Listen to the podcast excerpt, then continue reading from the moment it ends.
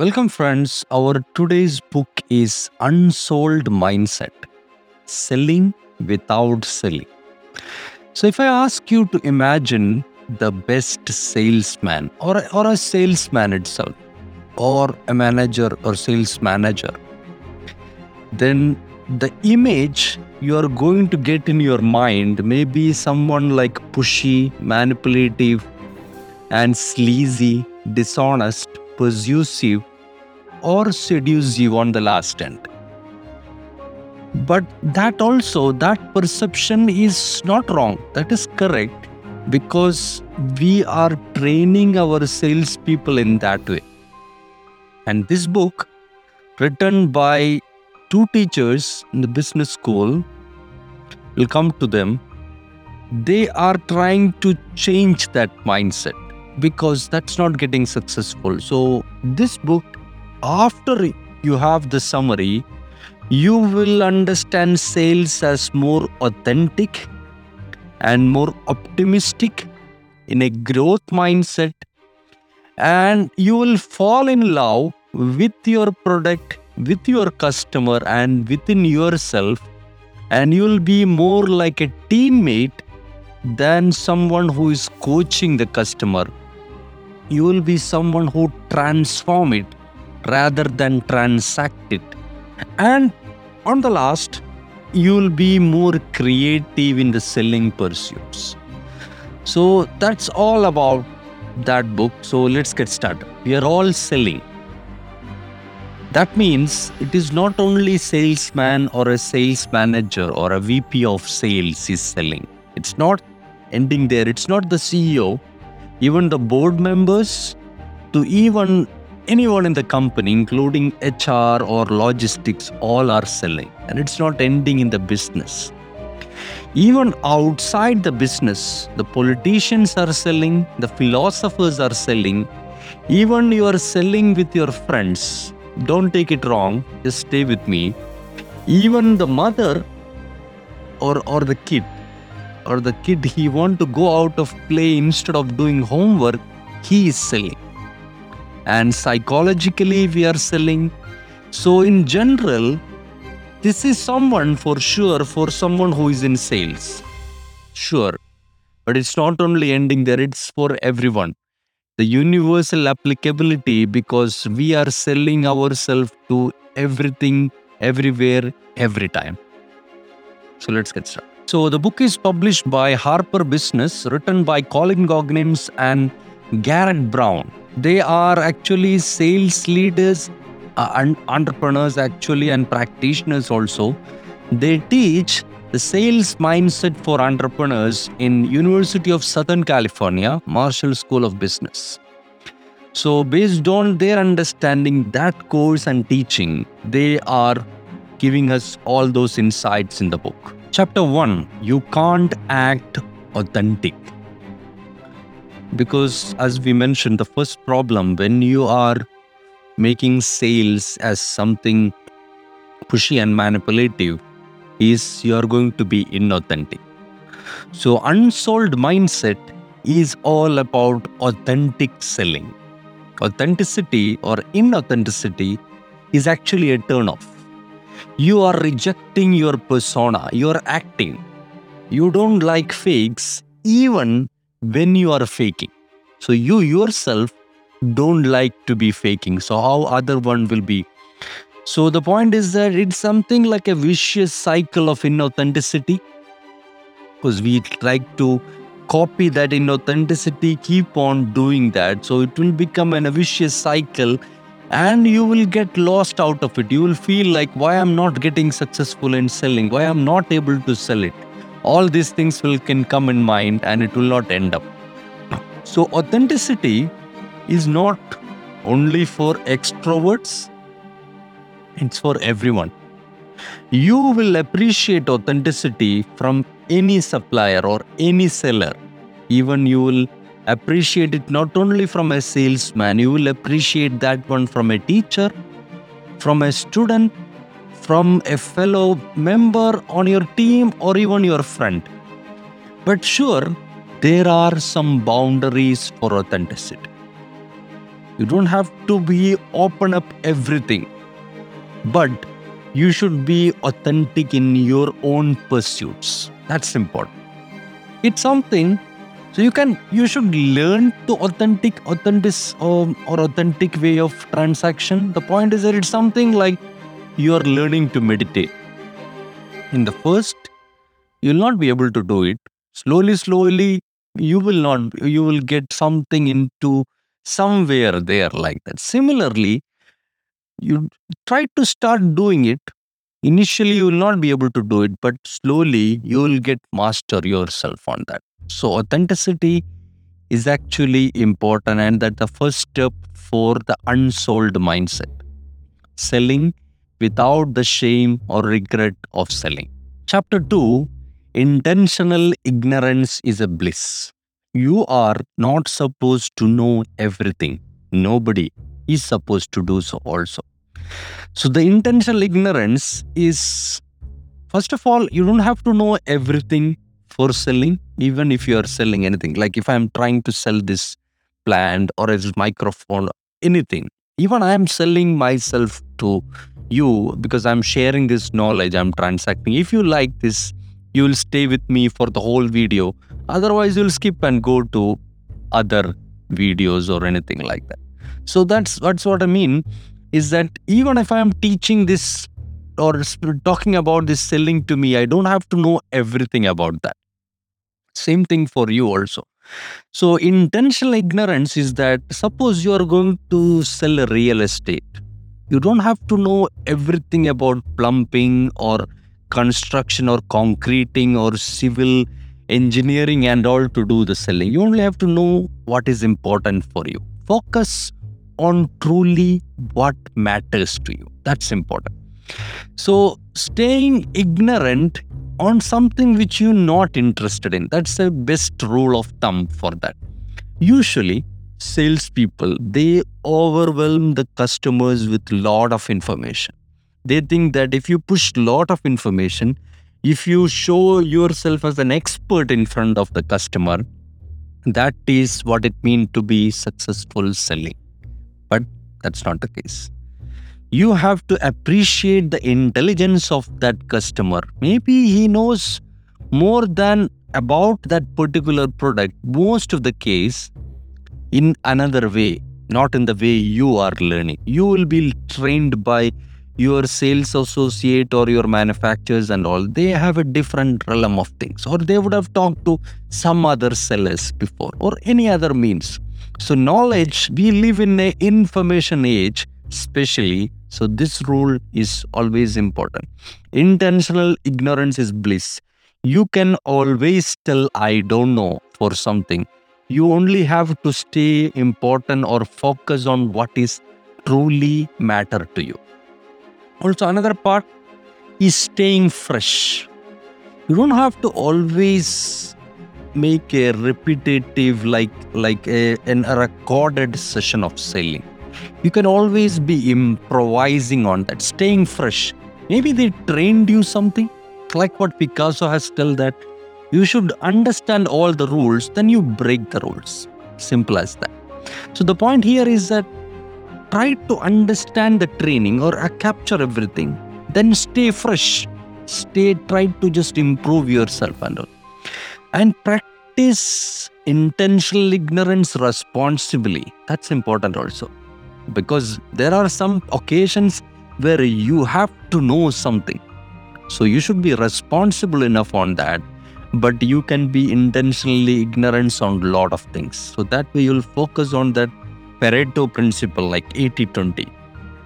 Focus on what is truly important. Somehow that intentional ignorance or that selling is author is trying to authors are trying to make it something like a dharma like love it is something like an intersection of what you love what you are good at and what the world needs so that is where that dharma intersection is coming and you focus on that so conclusion you don't have to do know everything just focus on what you important and then proceed Chapter 3 Growing into an Unsold Mindset.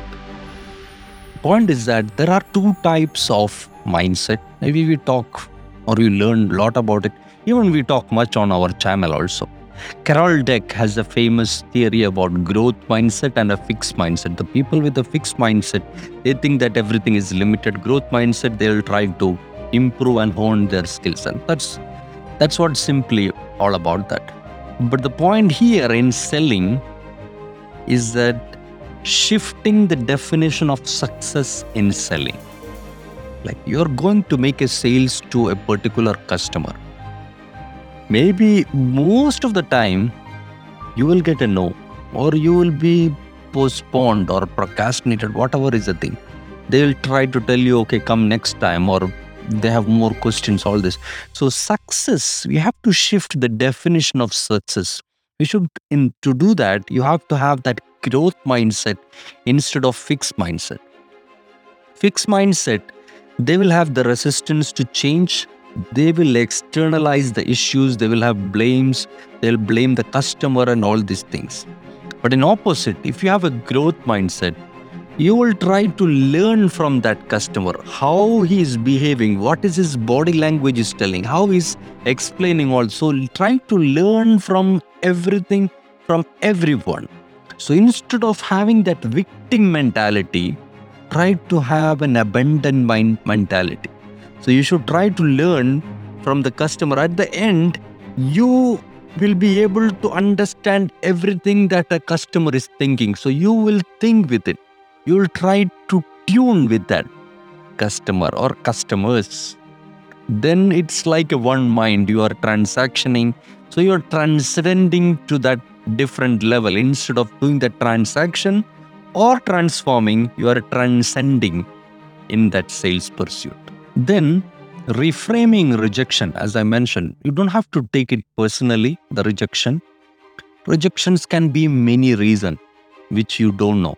So, the one way is to take it, there are bad no's and good no's. The point is that you have to have some cognitive reappraisal to find positive in the good or adversities. Example, say you have been fired from a job. So, that particular moment, you will be having mostly disappointed and all.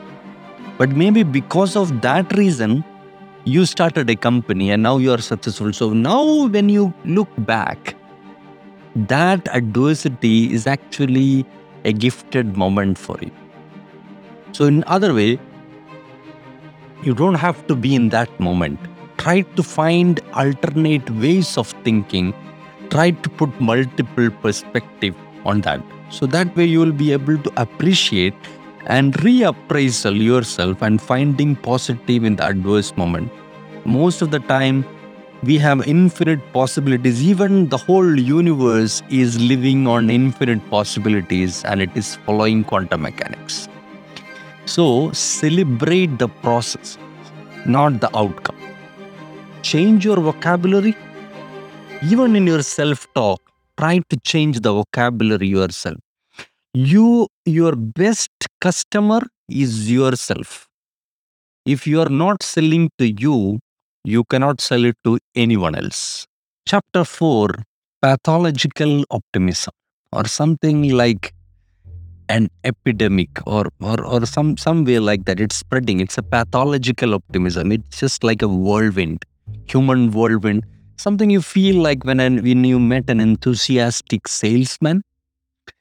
That's it. the joe girard the famous uh, car salesman who has guinness record and all people call him human whirlwind and so coming to our topic pathological optimism it's actually more contributed by marty seligman. You know him maybe he is the founder of uh, positive psychology and all so learned helplessness and all if you're following psychology you will understand so despite challenges we should always be optimistic because every moment is giving us special memory even that is an adverse moment so optimist will be more realistic there will be more realism on that you don't have to take an a situation as it is. You can make it optimistic. That's the point. So Marty Seligman was being being hired by MetLife, the famous um, medical company, to improve their sales. What he found is that the salesmen who were optimistic were more successful than who is proficient or having high proficiency. So, because we are naturally hardwired to negative things because of our survival instincts and all, and we remember losses more than our accomplishment. So, negativity, as per Seligman, he tried to, it will actually undermines our improvement efforts. Seligman here proposes a disputation. So, dispute yourself what you are having a self talk with you that is not actually you you can have a disputation with them so disputation is actually a counter evidence try to just something like you have an martial court inside you or a judicial court inside you and yourself. Then dispute and try to find counter evidence to the negative beliefs. So starting with yes that's another way to put it is that because there are some some examples given in the book where a painter is going to an ex sales to an exhibition or something so try to make your success as small as possible. For example you have 100 painting to sell. So first selling is only what you're expecting. So your expectation you put it very low. So that is something like a starting with yes. What is the success of a particular sales interaction? Maybe just sharing an information to a customer is a sales or, or a success, then you already have that yes. So then it will be like a pathological optimism. And another way to put it, every prospect you can consider as a customer, even he is not buying anything, or even he is not consuming for you. So somehow gratitude contributes to optimism. It can be two way acute gratitude, which is on that moment, and you can have a scaled gratitude based on your past and your future. That's also contribute to long term success. So that's all about optimism. In sales, it's more about uncertainty and all these things, but in all that context, authors are telling optimism is pathological. It will actually make you successful, and same way it will affect your customers as well. Chapter 5 Fall in Love Actually. So Barbara Fredrickson have an interesting book about the same thing about love and all. So the point is that falling in love, that micro moments of warmth and connection is actually foundation for all love. So you don't have to consider love, quote unquote, as romantic and platonic. That having a different hormones and all, but you can love lot of things otherwise also. So positive emotions, you don't have to be having that taboo on love. You the whole universe is loving and the whole nature is loving itself also. So, positive emotions, even in the work situations, actually work. You can love your selling, you can love your product, you can love your customer, and you can love a lot of things as well. So the point is that there is a, something called traditional three by three principle. What it's that's an old principle talking about before you talk to a customer, you should talk think about three things about that and then talk to that customer. Three things what matters to the customer and all. But here the authors are trying to put it in a different way. Love three by three, trying to understand what it what the customer love and focus on the quality over the outcome of that.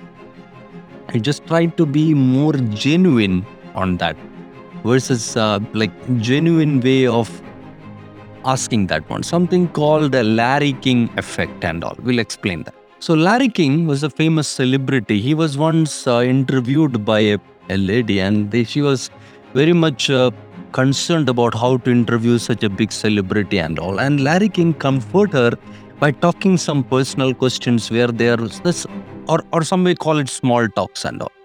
So, the point what he's telling is that others are telling sharing information leads to reciprocity. Some Robert Cialdini and all, if you understand about persuasions and all, you understand where reciprocity is coming.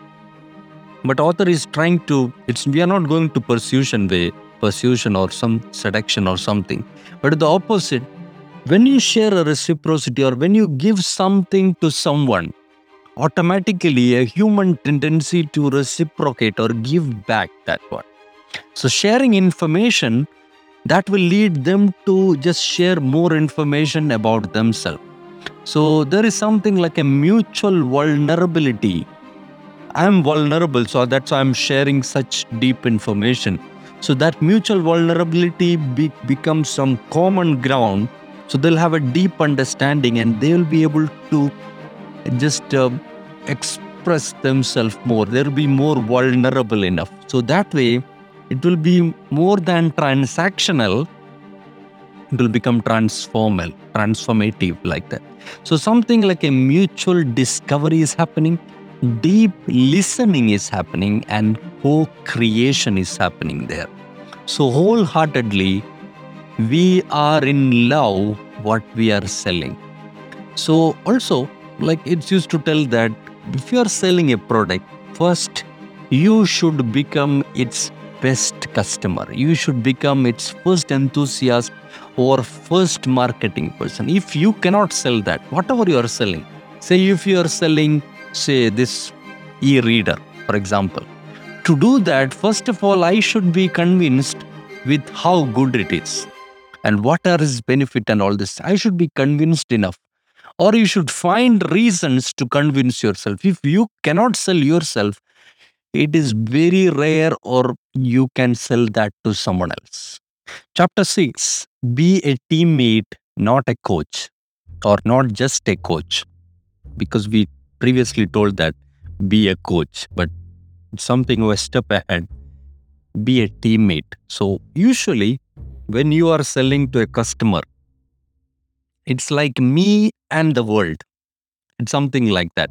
Me versus world or me versus the whole customer or the whole competition, all these things.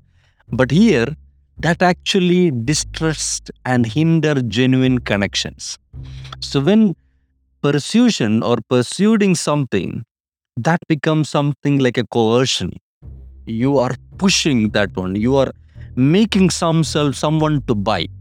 Instead, if you make yourself genuinely like that we are both one team like a same team mentality or even you consider yourself they don't have to think it that way even the customer. You already become their teammate. You are part of that project or that endeavor. Because most of the time you are selling something they are going to build something especially when it is a big things like okay you want to or you are a real estate salesman. You are selling to someone who want a home. You become yourself as the member of that home, then the whole selling dynamics will change. You will think like them. You can advise like they are advising like a team member inside it. So that actually that sales process becomes something like a collaborative effort. So true empathy is actually will come from there. It is more about caring about that customer. So, in short, act like a teammate, act like a member, not just a coach. That whole process itself is fulfilling. The what when we are trying to be a teammate, the best essential thing is that find a common ground with your customer. Make genuine sacrifices, even small, because to benefit the customer that can shift the dynamics customer appreciate knowing that you invested in their success that's really important because it's something like you are become a part or or another way consider your customer as your partner not just a customer if you are running your business how you treat your partner same way treat your customer so embrace that team, same team mentality or partner mentality. Then the process of sales will be more fulfilling. Chapter 7 Transform, don't just transact. Because in sales, we expect as much as in return what is given. It is not only in sales, actually. For example, if you have a question about loving someone, you naturally will ask, imagine a stranger. You cannot do that because they are not started loving you. That's a main hindrance in thinking about that. Another way, we always consider in a sales a perceived value. What it generally means is that what is the perceived value of a product to a customer is that how much is the perceived cost and that cost is value should outweigh that so focus on changing the customer perception on that it is not like you are just changing with some facts or something there will be something which customer is not aware of. So aim to provide some substantiate and provide qualitative value beyond that immediate transactions. Try to check or, or ask impactful question to understand where the customer is standing and try to attend that. So there is something called 120 principle. What it means is that when you ask $20 in return you have to at least provide $100 of value so you provide $100 value for every $20 you are asking. That's a good rule of thumb. So transform, not transact. Chapter 8 Creative Selling. Maybe it's like something like a caveat here. Because we have myth about creativity in sales. Generally, we have a myth about creativity. Creativity is for, for creative people. There are some genre of people, they are the people who are creative, but that's a myth everyone, every human being is creative in its own context. Also, another myth is that creativity is for people who have right brainers. There are some talking, but the research is telling that's wrong. And creativity require artistic output. Also wrong. Problem solving and even the survival is creative. So there are a lot of benefits of like for example, I am trying to make how to make things better way of summarizing this book. So that's not generally creating anything specific creative output. It's just like an MP4 video or whatever is a video uploading to the YouTube. But there is some level of creativity I'm trying to add. Nobody can judge how good it is. I cannot tell it is good or bad. It's at the end, whoever is on the other end listening to that. So there are a lot of benefits on that. So creativity is on every pursuit. You can be creating creative in the way you are walking, you are talking, you are transacting. So something like a growth mindset is again coming back here. And you can be a little more creative in your or improvising in your efforts something extending to that because we were early suppressed of creativity in our school education system and all so there should be you should find your ways to ignite creativity in yourself or try to find opportunity yourself and rewrite the rules and find new pathway. It is not like you should not obey the rules. Find new rules by obeying the existing rules or bring or another way to put it bring your hobby to work. Because when you're doing hobby mostly people will be more creative. But if you put take that hobby back to your work then you will be somehow considering your your work also as not just like a work. You will try to be more artistic and improve or you will be more passion is on that work rather than just doing for something. So you love your work, your passion, and there's you also can find creative collaborators because not all the people working there they're just working. Because even Csikszentmihalyi told that the people who are in flow they are not just working because they are getting paid or something because they are loving themselves and in that endeavor on that process itself they are getting fulfilling that's what it means so let your mind wander you don't have to be just on that then and try to put Six hats. This is something about perspective and all, but when you're trying to find creative, don't always look at it in on your own lens. Try to take six more lenses or try to put six more hats and then try to think it. So, chapter nine, this is the final chapter. Set goals on a purpose, or you should be having somehow purposeful. It's not like a nine to five job, like you should be doing something important. For example, uh, maybe we explained this multiple times. You can consider like NASA when they were doing the Apollo mission and all. A janitor was sweeping, and John F. Kennedy told that, or John F. Kennedy asked him, "What are you doing?" And the janitor told that, "I am just sweeping to send the first man to moon." So there will be two way you can treat that job. First, he is just doing just cleaning. Another way, he is cleaning to send the first man to the moon. Same way, you may be selling a real estate or you may be creating a building but you are you can make that thing extrapolated in a right way because whatever you're doing it is actually reciprocating or or multiply multiplying yourself exponentially. You are contributing to a higher cause. You can find it. So oprah winfrey is an example. Because she was identifying life purpose as a teacher. Oprah has faced a lot of setbacks. She was even fired from his broadcasting job and all. But she got an epiphany when she was having an interview that had led her to decide as television as a platform. So she used as a platform to fulfill her purpose as a teacher. And she decided she'll be more authentic. She don't have to have that fake and you know where Oprah is now. She is selling her ideas, her teaching to the whole world than any other person in the world. So, something like that. So, traditional sales set to financial targets somehow demotivate.